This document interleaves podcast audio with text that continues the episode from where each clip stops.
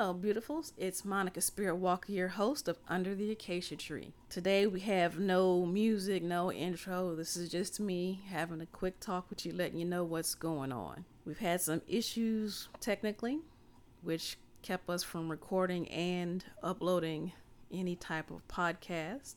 But those issues are now taken care of, and we're going to get back on track. So the next podcast episode will come out August 13th, and that will be an interview with Tony Cook, who is the local practitioner of Sadar, Seder, and Avova. So I hope to see you then. With that said, have a good evening.